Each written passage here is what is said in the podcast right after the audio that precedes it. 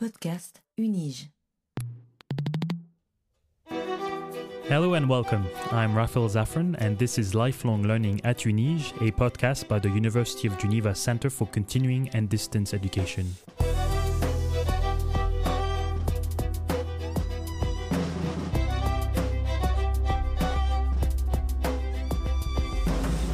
In this podcast, we welcome experts from the continuing education community to talk about their training programs and the cutting edge research that makes them possible.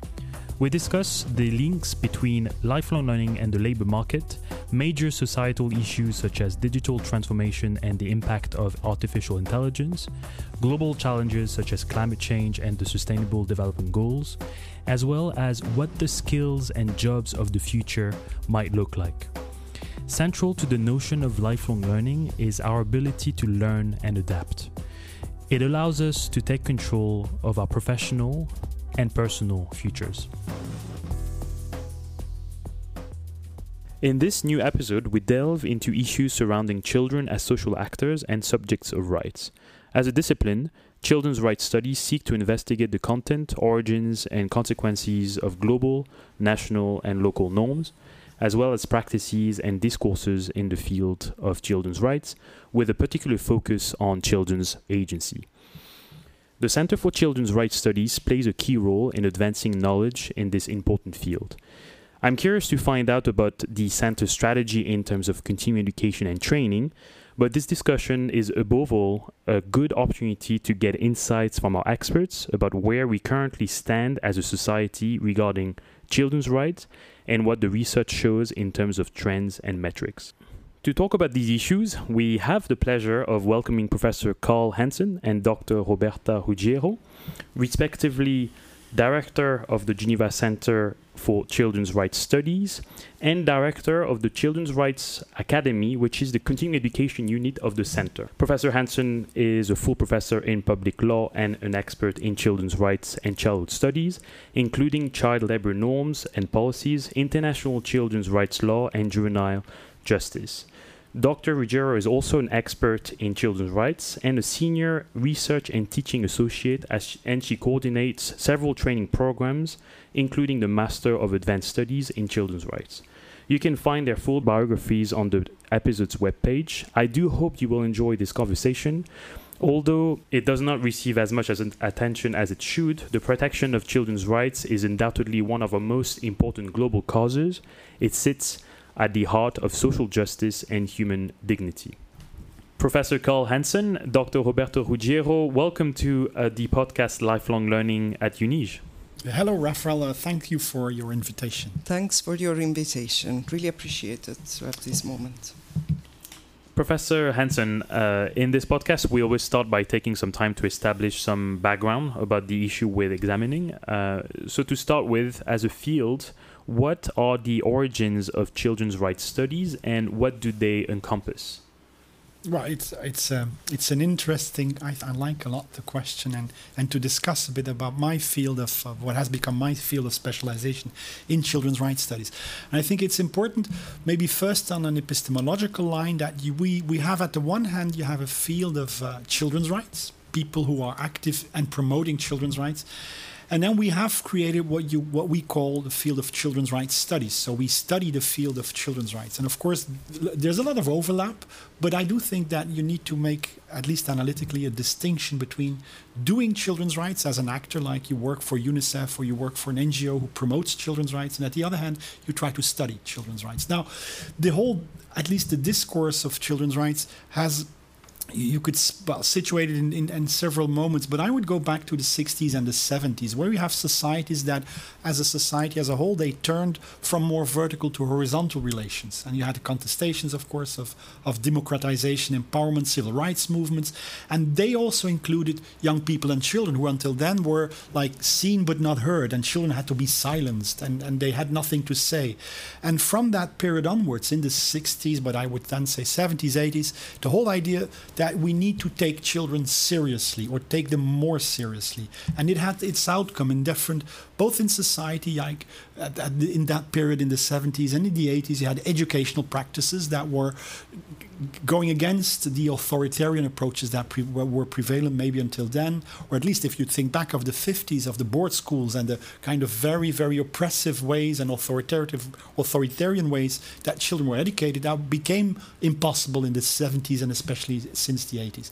And so these changes in society also had changes uh, in the legal field. And I think, well, many people will, will tell you that the starting point is the Convention on the Rights of the Child that was adopted in 1989. But that was, in fact, part of that whole more social movements to, to also include children and young people in uh, and to take them more seriously. Another example of that, that field is the whole field of youth work and leisure that were looking at emancipation and young people had something to say, had, a, had uh, wanted to express themselves in their cultures. Academia, so the notion of children's rights studies followed uh, that whole more social uh, changing in the way how we looked upon children. So it was uh, uh, the the maybe the change was was slow at the at the beginning. Uh, even the democratization, while also students uh, were also involved in student or in, in the way how schools and how universities themselves were run and governed and in existing courses, there were maybe some attention since 1989, the adoption of the Convention of the Rights of the Child, a course on juvenile justice or course on, on human rights would also include now reference to children's rights as something. But then uh, in, in um, I would say the beginning of the 90s, there were also new specialized courses that started, and especially, and I think that's interesting for today's conversation, in the field of continuing education. Some examples I was. Uh, involved in 1994 or since 94 in a, a, kind of a summer school international interdisciplinary course it was called in children's rights. And also when i came to work in switzerland we've started in 2003 the master of advanced studies in children's rights. So it was um, in academia that and i would say followed up uh, on the social uh, changes around children and children's rights through these uh, continuous education and then also through research programs. And talking about uh, sort of the academic approach to children's rights studies, why is it important to have an interdisciplinary approach to the field of children's rights studies? You, you mentioned legal considerations. Beyond that, what other dimensions apply?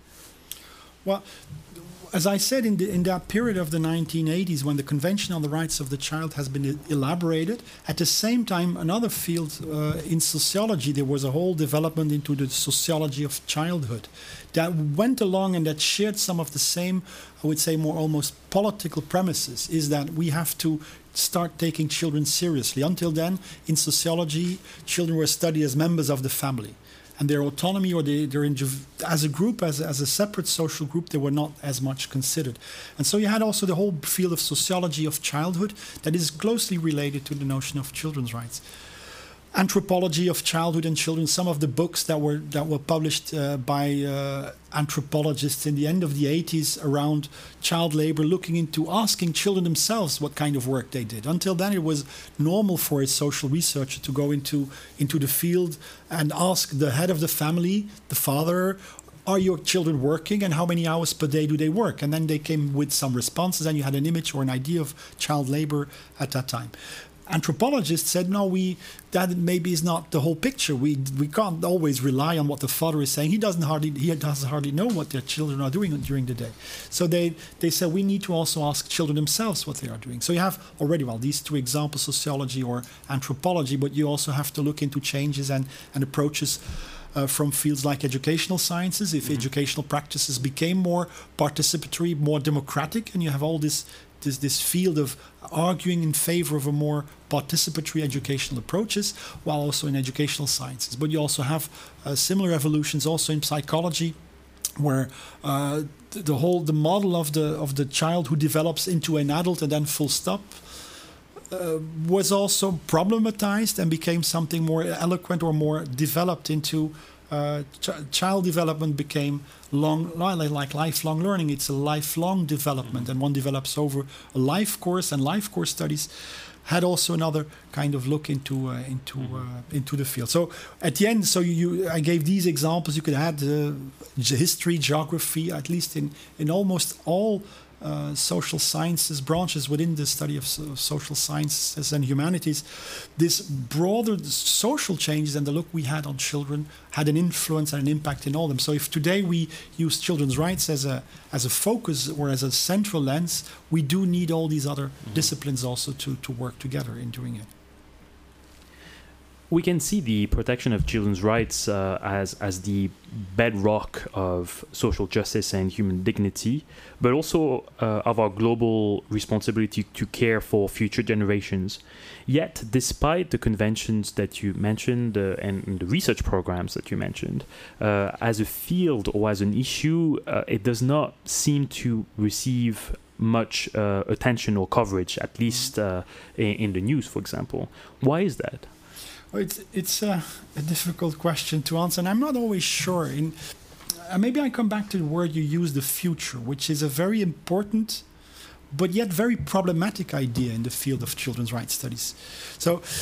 Indeed, children are the future, so they are presented as the future generation, and, and classic developmental psychology looks into the becoming child who develops into a fully equipped uh, adult. And and, they, and there is we, we live in a society where uh, we, we have the notions of social capital or human resources approaches, and young people, we invest in them as future resources. Now, part of the children's rights field is a critique on that overemphasis of the future that children will be.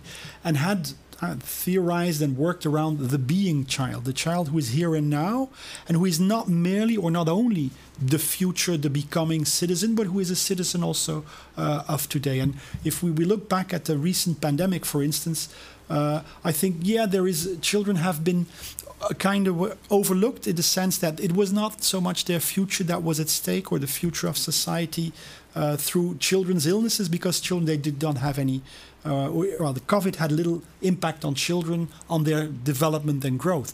However, the, it had an impact, and especially the measures that were taken during the pandemic, on children's everyday life. They were confined, they had to follow school from home, they could not go to their sports club or see their friends. And so that idea of the being child has been a, a kind of, well, overlooked at that time. Now I'm and I've added so children in the here and now that also we have to look also and consider children in their past dimension, which is also important, maybe not sufficiently investigated. So to see the, the complexity of being children both as future, uh, present, and past uh, human beings. Now, uh, I, I, think that children's rights, youth, and so on, they do receive coverage, uh, but uh, the the the reflection is not necessarily always on children. So we are, as societies, very much worried about our future, and we think about well, child labor or child soldiering. It's not good for the future citizens they will be because they will not have been to school and worked from too early on. They will have been soldiers, so they've been. Um, from a too young of an age, be be associated with violence. So it's it's um, the the well, and I, but I do think that these kind of uh, themes do get some coverage, but very often from that perspective of the vulnerable child, the child who can't do it itself, and the, the field of children's rights study itself suggests or looks very critical at this uh, at this kind of um, um, approach towards to always overemphasize children's uh, vulnerability.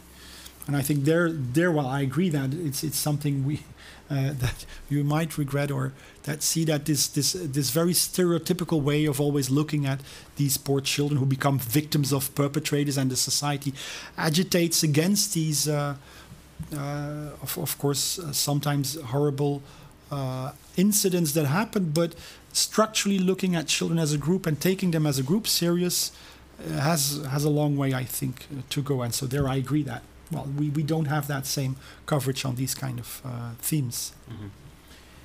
Talking with you, I, I always feel how passionate you are about your field. Uh, how, how did you end up specializing in, in this mm-hmm. specific uh, thematic area, and what is the uh, sort of the focus of your mm-hmm. current research? Yeah.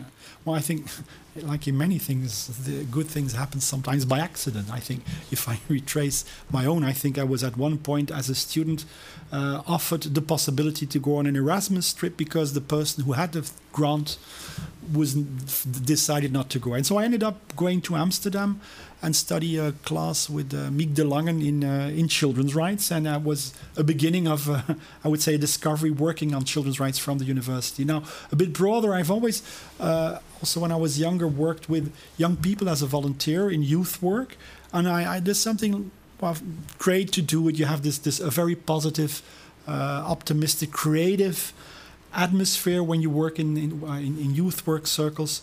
So it's it's and for me there was something I've I've had studied law and then looking in children's rights was a combination of these two uh, of, of, of the, my field of specialization in law and then also working with young people. Now my actual work, uh, or at least I think one of the choices I've made at one point was if I wanted to work on children's rights that, that was interesting. And then I had the chance through uh, in, in some initial uh, contracts at university to make the choice to stay or go away, from, go out of the university and do work in in, in uh, uh as a civil servant or in, in an NGO, etc. But since then, after I think a few years, two, three years inside the university, I kind of like the challenges you have within the university. So this idea of children's rights studies, so a bit outside also, which I felt co- comfortable or convenient or a position to look critically at the things. Of course, I like doing the things, but also take a step backwards and try to reflect on them. And that led me to the, the major conceptual challenges, I think, uh, that that lie behind the whole field of children's rights studies. So my actual research is in fact still about this notion of what are the conceptual challenges in the field of children's rights. I recently published a piece called "Reinventing Children's Rights," so trying to reinvent the whole thing.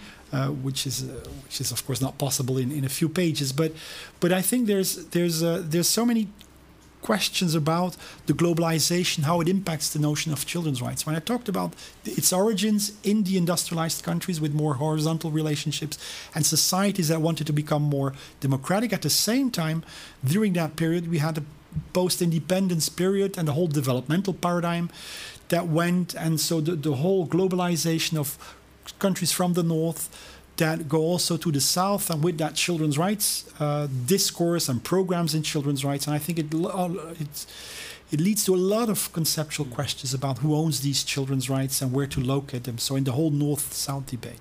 And more thematically i work on these on these ones. So these are conceptual theoretical questions but more thematically then i've been working on the whole child labor debate and other themes like child soldiering or juvenile justice or now recently also looking at uh, ethics and, and research with children and what that implies from my perspective. I now turn to Dr. Ruggiero. Uh, you also research and teach about issues surrounding children's rights, including a course on social policies dedicated to childhood. You have worked for international organizations and have coordinated several training programs in the field of children's rights studies.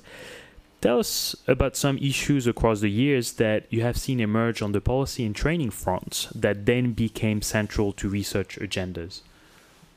Thanks, Rafael, for the question. Uh, it's a, a, really key and important one, and uh, we probably could talk about uh, I don't know a couple of days about the evolution. But if I think about uh, um, some key uh, elements that I uh, that I can see um, still emerging or um, that emerged during this last year in relation to policy, training, and research, probably there are four that comes to my mind, and they are uh, interconnected, of course. Uh, uh, so they are intertwined among them. Among them, the first one is related to what Karl was mentioning: is this concept of the interdisciplinarity and uh, uh, it changed the way on how we look at children's rights and uh, how we look at children per se. This impacted on the way on how we do research, with this idea of describing uh, children's condition with fidelity so changed the way on how we do research in terms of having uh, this uh, integrating this uh, mixed methodological approach we have qualitative and quantitative methods we allow children to participate in the research process at the same way this idea of the interdisciplinarity impacted on policy and impacted on how we do our trainings, how we construct our trainings.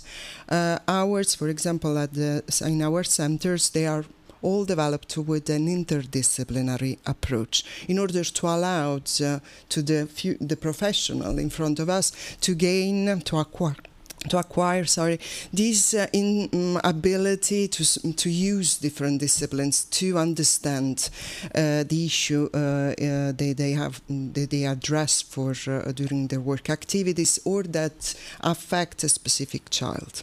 He impacted policy as well. We talk about intersectoriality as well today. So we talk about the necessity to coordinate and collaborate to coordinate the intervention the work among professional uh, working working in different fields, and uh, we talk about uh, uh collaborative work, collaborative intervention. We talk about protocol of action and activities, so that put together as professionals with different backgrounds.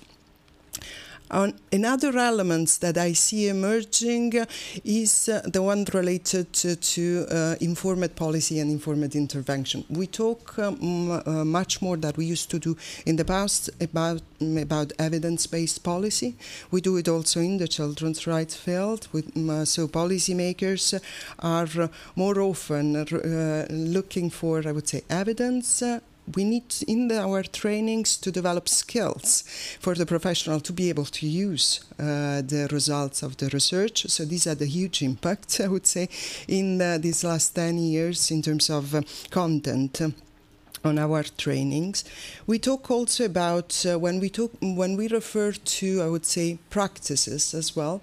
We talk about evidence-based practice. There is the need to understand better uh, what, what works in reality, who can indeed uh, uh produce positive uh, evolution in terms of quality of life for the children that are receiving are at the receiving end of uh, a service. We talk much more, and that is my fourth point, about uh, policy monitoring and policy evaluation. There is an attention in terms of uh, being able to um, to have, uh, I would say, to to undertake uh, practices path that allowed us uh, to increase the good governance, uh, the good expenditure, expenditure of public money, the protection of these, uh, I would say, common interests that is related to the use of the public money, but also to how to invest it for the, to improve the quality of the life of children today and the quality of the societies for the future and then I could continue because I have other idea that comes to my mind about this idea of child protection that is uh, perceived and approached more as a, a, an issue of a comprehensive stra- national strategy. But I guess we will go back to that one. Professor, you have been the director of the Center for Children Rights Studies for a few years, and you have recently been working with your team on the center's strategy for the next four to five years. Tell us a bit more about the center's mission, the main tenets of this new strategy in terms of continuing education and training, but also about your thinking process in designing it. Well, as I as I said before, it all started by continuing education in a way. So it's interesting as, as a field, and I think as as a, we are an interfaculty center within the University of Geneva, and we have a kind of the basic missions of the university. We teach, so we have a master's program for graduate students. We do research. We have our, our my colleagues and myself. We're involved in research programs. We have PhD students who who do research, and we also have provision of services where we work with civil services or in our field with international entities uh, who work in the field of children's rights.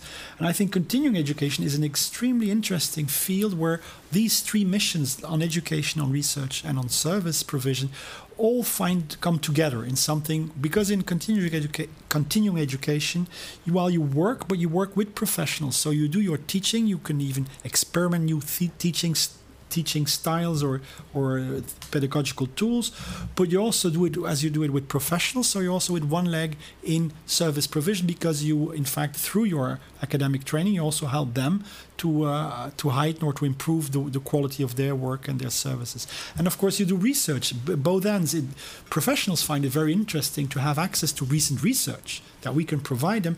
But the other way around for us, you, you have access, privileged access to the questions professionals tell them, ask themselves now, and it influences also how you can then, from there, build research questions that really have have something have a link with what happens in society. And so again, this this whole field of, of continuing education, I think, is provides us with a huge potential for reinforcing, for installing dynamics between all these fields. So it's it's uh, and it keeps you really. Well, it keeps you alert from from everything that happens today, and I think it also helps entities, agencies, uh, policymakers, or practitioners to, to stay alert on in turn also to what, what kind of research comes out and how it can influence them. So I think it's a perfect place. And from there, I would say, well, and we had this legacy of continuing education, came the desire also to, to develop a, a strategy at the level of our center in continuing education. Dr. Ruggiero, uh, what would you say have been the most important changes uh, or evolutions in the way we address children's rights in the past couple of decades?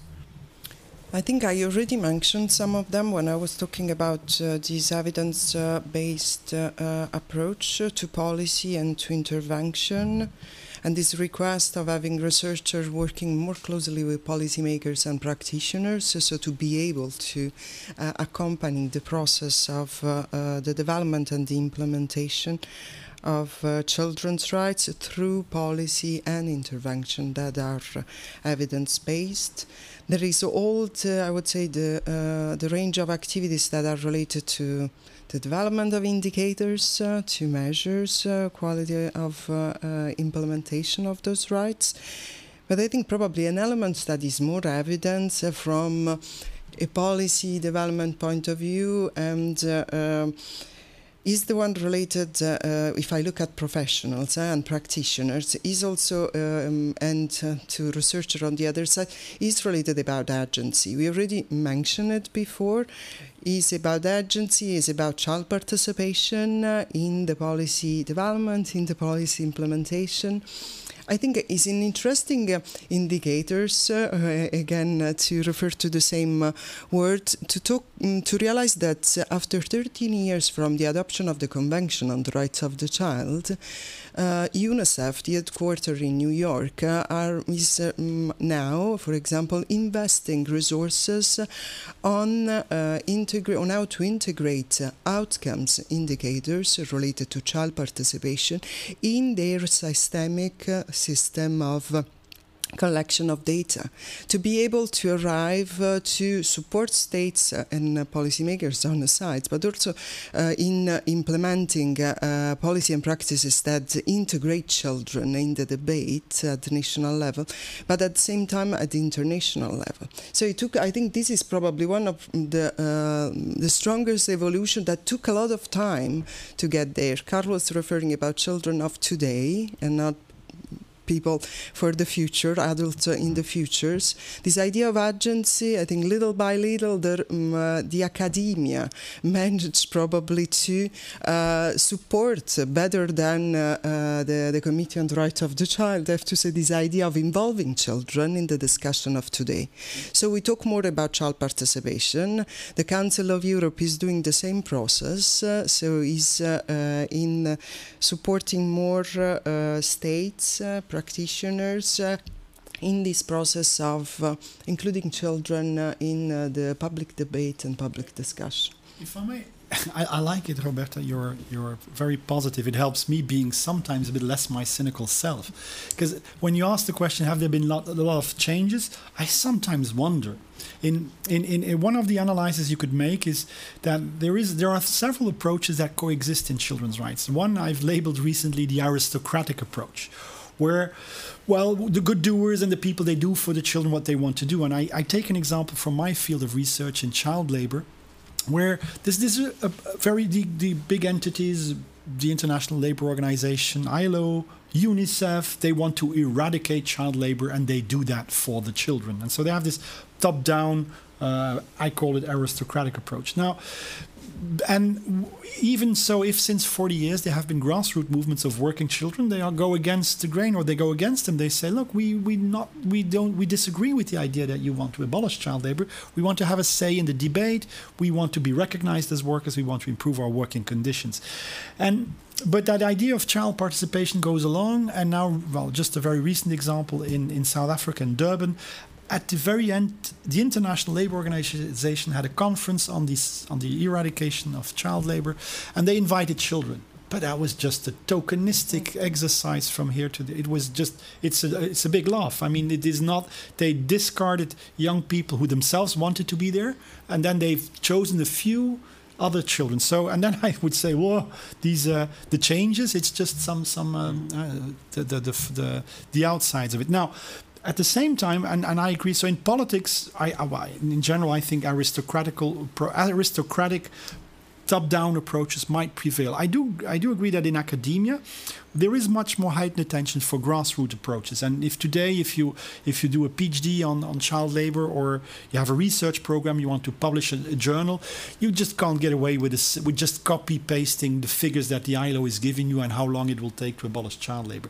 I don't think you will be published in serious journals with that. So, well, what, what then the change is, I think, is that we are more aware of a coexistence of children's rights also as a terrain of, as a field of of of. Uh, of clashes between perspectives that yes children are helpless vulnerable beings in some instances who need to be helped and at the same time they're also empowered they have a voice they have agency and both perspectives coexist and clash and i think we get more and more aware that it's not just uh, the one and then the other. But yes, there are stakes in children's rights and, and fighting for, if you want to follow these social movements of working children, they want to improve their working conditions. That's just a huge political agenda that comes with it because it will cost you a lot of money because to, to, to secure the, the what they want the social security benefits they are asking for. And it's sometimes much more easier just to say, look, let's prohibit child labor. It doesn't change anything, but it's, it's, it stands well as a moral uh, demand. Mm-hmm. No. So the field for me, well, and that I think is enriching, is that we now are more and more aware that we are we are many and we do not necessarily agree on this, and we try to understand also better the lines of our disagreements. And I think that's that's at least something we work on. Yeah, Karl, I think that that is good. Yeah, mm, I think let's mm, we need to strike strike a balance. I wasn't saying that is coherent, this attention, uh, and uh, it's far from being the case. Another positive example for uh, where uh, child participation, I think, managed to inform international uh, activities and the international discussion was the last general comment of the Committee on the Rights of the Child on uh, the children's rights in the digital world that is indeed, if we talk about evolution uh, today, is another uh, aspect that uh, is key. And uh, uh, the Committee on the Rights of the Child ended in a long consultation with children directly. Mm. And probably there it happened because they know better the digital world than the adults so it was essential to have them mm. involved in the discussion. Yeah. So we recognize mm-hmm. superiority in terms of knowledge from time to time. Yeah. Now moving to uh, your center's uh, continuing education portfolio, um, the Master of Advanced Studies in Children's Rights is one of your flagship uh, continuing education programs. In fact, the program has been around for two decades uh, and has evolved throughout the years. Professor, tell us a bit about the origins of the MAS and uh, what it initially aimed uh, to achieve. Now, it, when it started off, in uh, 2002, to, well, the first, the very first was 2003.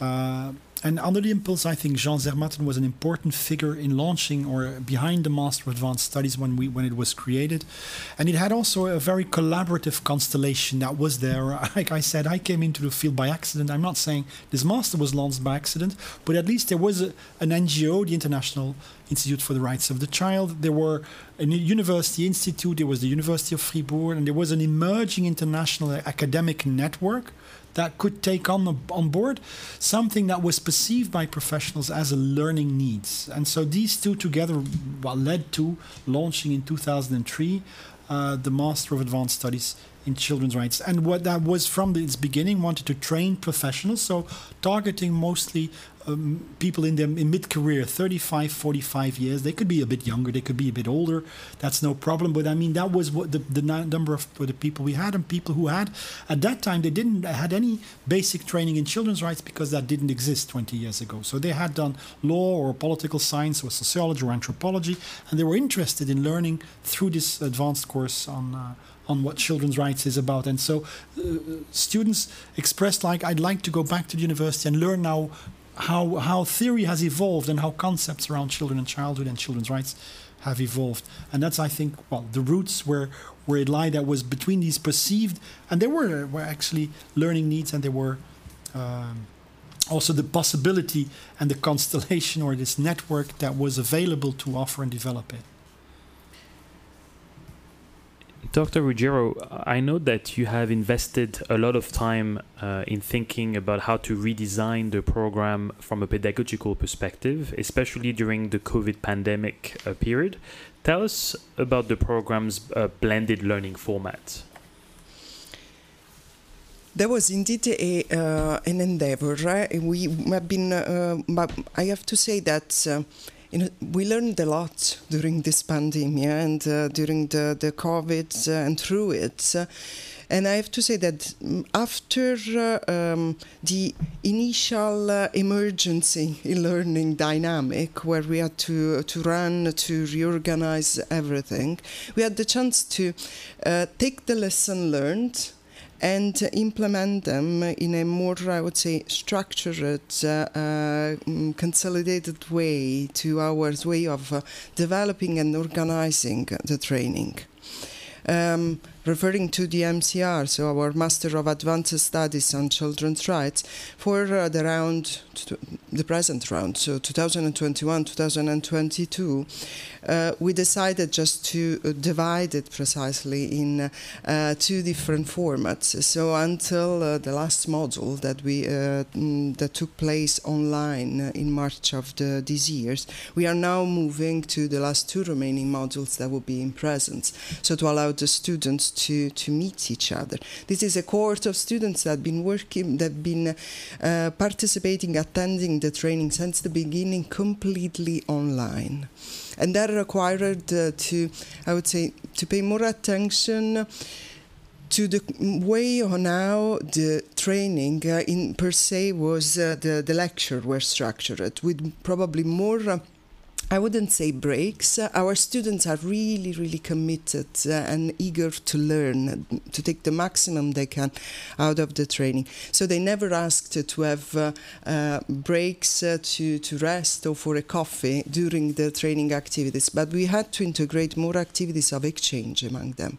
So uh, group discussion, role plays in different breakout rooms, and that allowed us to create a group dynamic together with also, I would say, group work activities that runs through all the entire program uh, and that in uh, this case are related for example to the drafting of a policy brief uh, related to children's rights oriented policies which they appreciate a lot as activities because uh, build was uh, what I was trying to build what I was uh, saying before this ability to use scientific evidence to inform policy intervention and, and that uh, makes me think of, of learning outcomes. Um, we, we all know that applying to a continuing education program is always a major decision uh, for professional, given the investment it represents in terms of time and resources. Applicants often want to ensure that such an investment will yield posi- positive outcomes for their careers and personal development. What are the targeted learning outcomes uh, of the Master of Advanced Studies in Children's Rights? Uh, what sort of skills can participants hope to obtain uh, or further develop in addition to what you just mentioned? But I could do a long list of uh, all the learning outcomes that are associated to our training. But I think the one uh, that uh, is uh, probably more flattering from uh, for us uh, as as organizers, as you know, the team that is behind this training is to have our students recognizing their own evolution through the program. When they um, arrive at the end of uh, we talk about seven models on a span time of two years, to have the students arriving to say that it allowed them to change uh, their way of looking at children's rights, to way of observing the cases uh, that with which they are confronted for uh, their professional work. And they learned uh, not necessarily on how to I would say reorganize completely their intervention or the activities in their restitution, but they they are able through these new lenses that they acquire through the MCR to think in a different way, use in a different ways the instruments, the tools that they have every day in their hands, and allows them at the same time to change also their posture in their uh, uh, daily activities. I think that is the most rewarding uh, outcomes for us. If I or to, to comment on that, that idea also I said at the beginning between the epistemology. In fact, if you, you provide them a platform to go out of children's rights as they do as professionals and to go into children's rights studies, and from that platform, they reflect on and they become a bit critical about the practice they are themselves doing. So you, you ask them for the while, for the time of the studies to dedouble and to get with us on this platform of children's rights studies, and from there to use theories, to use comparative, to use exercises, to use discussions with each other, and of course they have to go back to children's rights to the field itself to do the work. But but having been during this period of this training on the on this uh, platform of children's rights studies, I think is indeed a lasting has a lasting impact on how you then later on continue to work as a as a as a practitioner as a professional or at least that's where I, we believe in and that's also what they give us back that you could you do develop these some you do develop tools and ways of of being reflexive of what your work is in a much more uh, dense, dense way and elaborate way than you did mm-hmm. before. For the sake of time, today we really focused on uh, your mass in uh, children's rights, but I encourage uh, our listeners to check out uh, the other training programs that your center offers. In fact, uh, one interesting dimension of your training portfolio is how much you collaborate with partners for the coordination and, and delivery of certain programs. Tell us a bit more about your partners and how you approach that collaboration.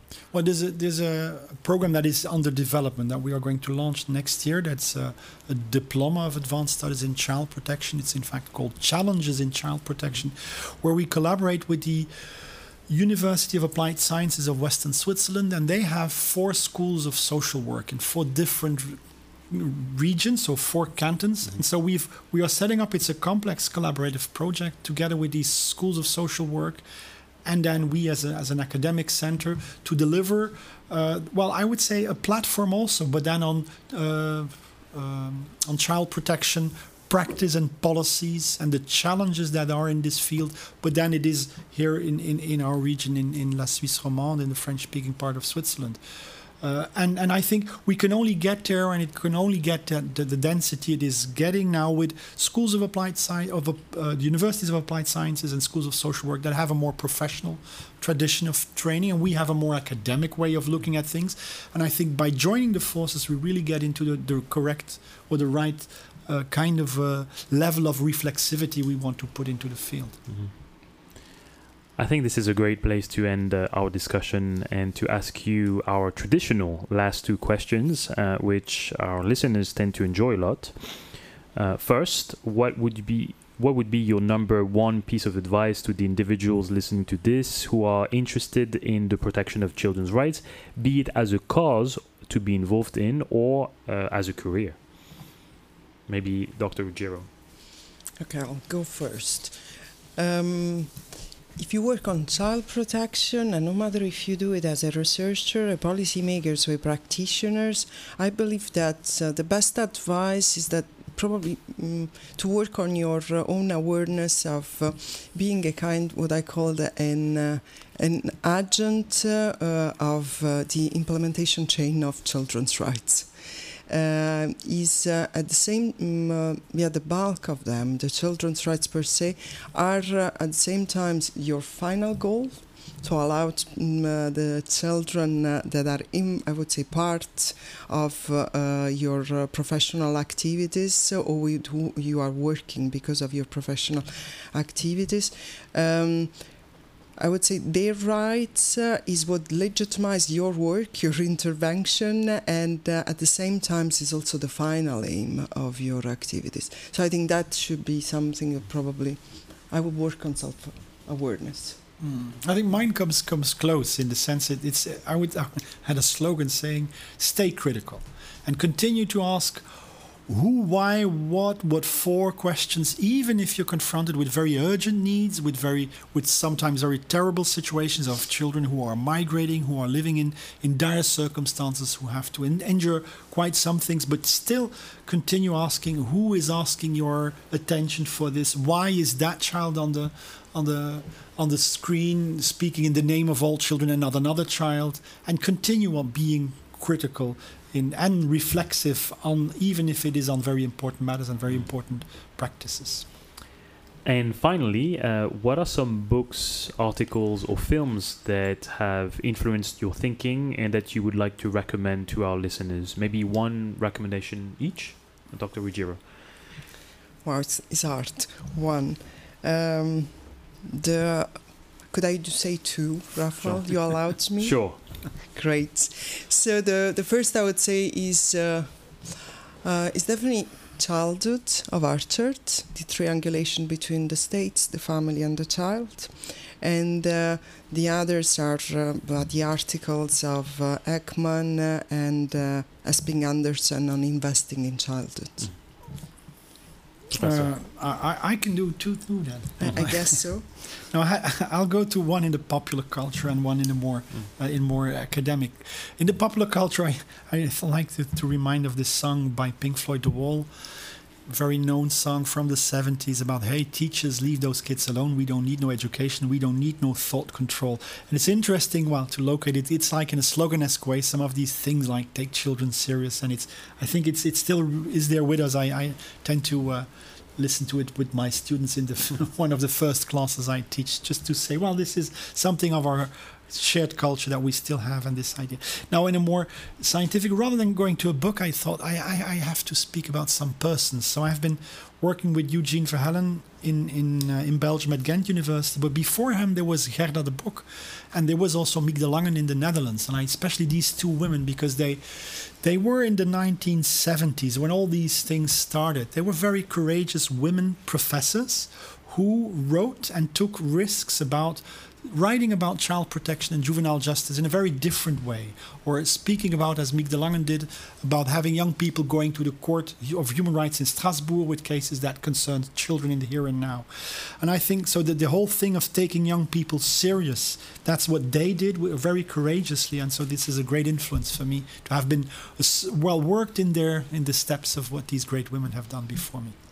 So may I add uh, some uh, references also in relation to the, the, I would say, public culture or common culture? Uh, um, uh there are novels. I will refer just to one author, and uh, this is uh, Ian McEwan. And uh, I think there are three novels that he wrote that are particularly interesting and related to uh, the, the child in uh, the societies and uh, how we can observe his position in it. So, The Child Act, The Child in Time, and I think Nutshell, the three of them give a really an interesting idea of the children in our society. Thank you very much for these references, which we will put in the notes of the episode. Professor Karl Hanson, Dr. Roberta Ruggiero, thank you very much for accepting our invitation and for the, all the insights that you shared with us today. A big thank you also to my colleagues, uh, Michel Raymond for the technical work, as well as Tobias Verli, Loris German, and Gabriel Real de Azua for the broadcasting work around the episodes. Stay tuned for the next episode and thank you for listening to Lifelong Learning at UNIGE, the podcast of the Center for Continuing and Distance Education.